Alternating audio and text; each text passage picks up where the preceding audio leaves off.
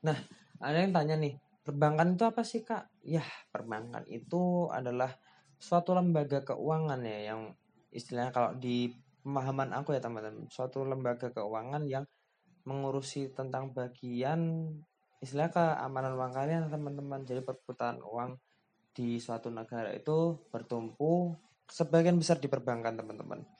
Jadi kalian pasti uh, harus bangga lah kalau kalian di perbankan teman-teman itu kalian menjadi fondasi salah satu fondasi untuk keuangan di negara sumber devisa negara teman-teman.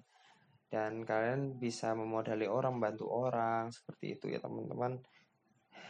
Jadi ya jangan pandang sebelah mata perbankan dan tapi jangan juga over over proud terhadap perusahaan kalian. Tetap di atas langit masih ada langit bukan Hotman Paris maaf.